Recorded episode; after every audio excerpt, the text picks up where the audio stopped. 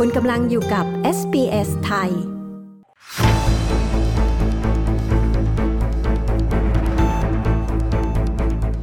ผ่านไปหนึ่งเดือนหลังการเลือกตั้งของไทย แต่กกตก็ยังไม่ได้ประกาศผลการเลือกตั้งอย่างเป็นทางการ เรื่องนี้จะส่งผลต่อการจัดตั้งรัฐบาลหรือไม่ พร้อมตามติดเปิดเผยคลิปเสียงการประชุม ผู้ถือหุ้นไอทีวีกรณีนายพิาลิ้มเจริญรัตแคนดิเดตนายกรัฐมนตรีและหัวหน้าพักก้าวไกล ติดตามได้จากรายงานข่าวซ้ายตรงจากเมืองไทย โดยคุณยศวัตรพงประพาสผู้สื่อข่าวพิเศษของ SBS ไทยประจำประเทศไทยค่ะ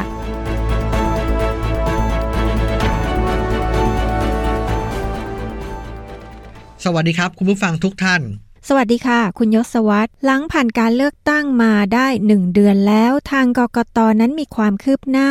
ในการจะประกาศรับรองผลการเลือกตั้งอย่างไรบ้างคะ ขณะนี้ยังไม่มีการประกาศรับรองผลการเลือกตั้งอย่างเป็นทางการ โดยตามกฎหมายประกอบรัฐธรรมนูญว่าด้วยการเลือกตั้งสส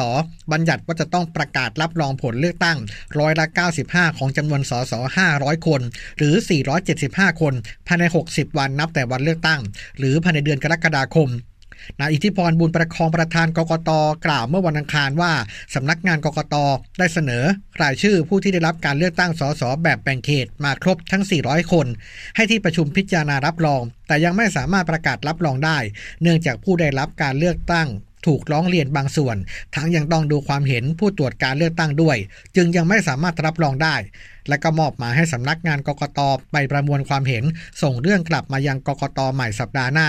แต่ว่านายอิทธิพรยังไม่ยืนยันชัด ว่าสัปดาห์หน้าจะสามารถรับรองผลการเลือกตั้งได้หรือไม่ ขณะที่มีรายงานว่าสำนักงานกกตเสนอข้อมูลต่อกกตประกาศผลเลือกตั้งสสแบบแบ่งเขตเลือกตั้งครั้งที่ 1 ปรากฏว่ามีสสที่สามารถรับรองได้ 329 คน อีก 71 คนมีเรื่องถูกร้องคัดค้านยังไม่สามารถประกาศรับรองได้ ประกอบด้วยพักก้าวไกล 7 คน ภูมิใจไทย 21 คน เพื่อไทย 20 คน พลังประชารัฐ 14 คน รวมไทยสร้างชาติ 3 คน ประชาธิปัตย์ 3 คน ไทยสร้างไทย 2 คน และก็เพื่อไทยรวมพลังอีก 1 คน แต่แม้กกตยังไม่ประกาศรับรองผลเลือกตั้ง แต่ในส่วนของรัฐสภา มีการเตรียมการรับรองการรายงานตัวของสสไว้แล้ว รวมทั้งเตรียมความพร้อมด้านการจัดพิธีเปิดประชุมรัฐสภานัดแรก เพื่อเลือกประธานสภาผู้แทนราษฎร ซึ่งการประชุมนัดแรกนี้ เป็นการเลือกประธานสภาผู้แทนราษฎร จะมีการเชิญผู้ที่อาวุโสสูงสุด ก็คือพลตำรวจตรีวิโรธเปาอิน เป็นประธานการประชุมชั่วคราว อย่างไรก็ดีกระบวนการต่างๆ ในส่วนของรัฐสภาจะเกิดขึ้น หลังจากที่กกตประกาศรับรองผลเลือกตั้งสสได้ครบร้อยละ95 และจนครบจำนวนส่วนพิธีเปิดประชุมรัฐสภาก็ยังต้องรอหมายกำหนดการจากสำนักพระราชวัง ว่าจะต้องดำเนินการอย่างไรบ้าง การที่ยังไม่ประกาศรับรองสอสอนั้นส่งผลต่อการจัดตั้งรัฐบาลหรือไม่คะ ยังไม่ส่งผลต่อการตั้งรัฐบาลครับ เพราะว่าไทม์ไลน์เดิมที่วางไว้จะมีรัฐบาลชุดใหม่เข้ามาทำหน้าที่เดือนสิงหาคม ยังถือว่าอยู่ในช่วงกรอบกฎหมาย ที่กกตยังมีเวลาถึงเดือนกรกฎาคม ในการประกาศรับรองสสให้ถึงร้อยละ95 ตามที่กล่าวไว้ แล้วก็มีแนวโน้มที่จะประกาศรับรองเร็วกว่านั้น เพราะว่าก่อนหน้านี้กกตระบุว่าจะดำเนินการให้แล้วเสร็จในเดือนนี้ แต่ว่ากรอบเวลาที่ว่านี้หลายฝ่ายอาจจะมองว่าช้าเกินไป อย่างเช่นเครือข่ายประชาชนสังเกตการการเลือกตั้ง 2566 ที่นำโดยนายยิ่งชีพอัชชานนท์ตั้งข้อสังเกตว่ากกตกำลังใช้เวลาในการตรวจสอบ นานผิดปกติทำให้เกิดความสงสัยในการทำหน้าที่ และส่งผลต่อความเชื่อมั่นของประชาชน รวมทั้งเจตจำนงของประชาชนที่ต้องการเห็นรัฐบาลชุดใหม่ ตามเสียงที่เลือกมา นอกจากนี้ยังเรียกร้องให้กกตชี้แจงเหตุผลและหลักฐานประกอบด้วยว่าเหตุใดจึงดำเนินการล่าช้ามากว่า 1 เดือน เพื่อใช้เป็นบทเรียนในการปรับปรุงการเลือกตั้งในครั้งหน้าให้โปร่งใส ขณะที่นายจตุพัฒน์ บุญพัทรรักษา หรือว่าไผ่ดาวดินครับ นักเคลื่อนไหวทางการเมือง ประกาศนัดรวมมวลชนในวันพรุ่งนี้ ที่หอศิลปะวัฒนธรรมกรุงเทพ เพื่อแสดงพลังทวงถามผลคะแนนการเลือกตั้ง รวมทั้งเป็นการปกป้อง ไม่ให้มีขบวนการขัดขวางการตั้งรัฐบาลด้วยครับ มาถึงเรื่องการถือครองหุ้นไอทีวีของนายพิธาก็ได้มีการเปิดเผยคลิปเสียงการประชุมผู้ถือหุ้นไอทีวีหักล้างกับบันทึกรายงานการประชุม ที่ฝ่ายร้องเอาผิดนายพิธานำมาเป็นหลักฐานสำคัญ มีความคืบหน้าเรื่องนี้อย่างไรคะตามกฎหมายประกอบรัฐธรรมนูญว่าด้วยการเลือกตั้งสสบัญญัติให้การถือครองหุ้นสื่อมวลชน เป็นลักษณะต้องห้ามรับสมัครสส และการถือครองหุ้นไอทีวี42,000 หุ้น ของนายพิธาริมเจริญรัตแคนดิเดตนายกรัฐมนตรีและผัวหน้าพักก้าวไกลกำลังเป็นประเด็นต่อสู้ทางข้อกฎหมายตอนนี้ว่าไอทีวีนั้นแม้จะไม่ได้ออกอากาศแล้วแต่ยังดำเนินกิจการสื่อหรือไม่ ซึ่งถ้ายังเป็นสื่ออยู่ นายพิธาจะเข้าข่ายต้องห้าม รับสมัครสส ในส่วนของนายเลืองไกลลีกิจวัฒนะสมาชิกพักพลังประชารัฐที่เดินหน้าเอาผิดนายพิธา มีการนำหลักฐานชิ้นสำคัญเป็นบันทึกรายงานการประชุมผู้ถือหุ้นไอทีวีเมื่อวันที่ 26 เมษายนที่ผ่านมามาเป็นหลักฐานยื่นต่อกกต โดยข้อความในบันทึกรายงานการประชุมดังกล่าวตอนหนึ่งระบุว่า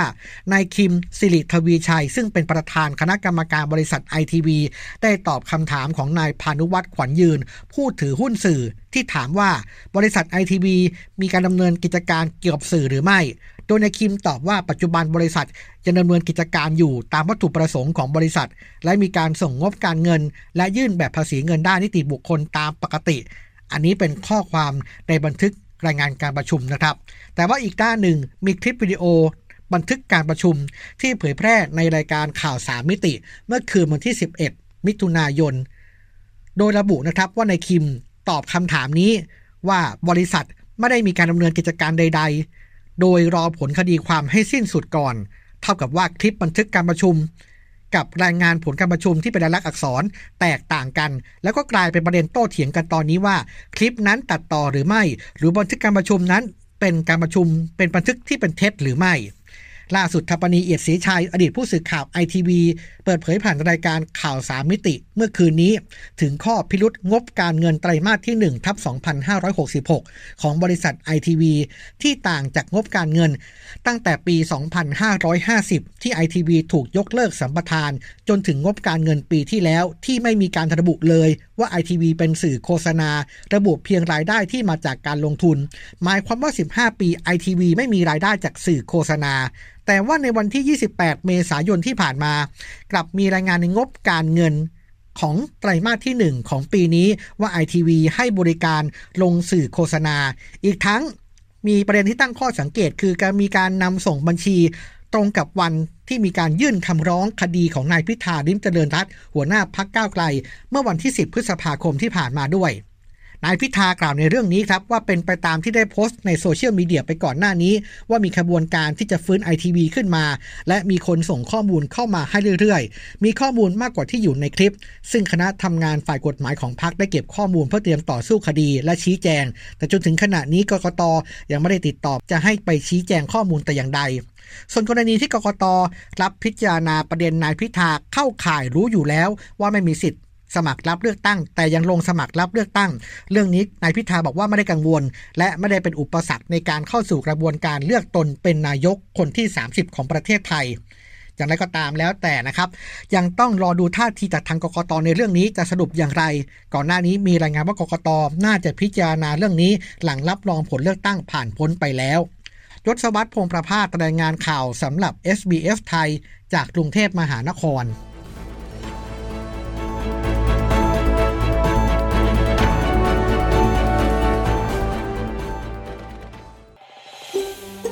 การฟังเรื่องราวน่าสนใจแบบนี้อีกใช่ไหม ฟังได้ทาง Apple Podcast Google Podcast Spotify หรือที่อื่น ๆ ที่คุณฟัง podcast ของคุณ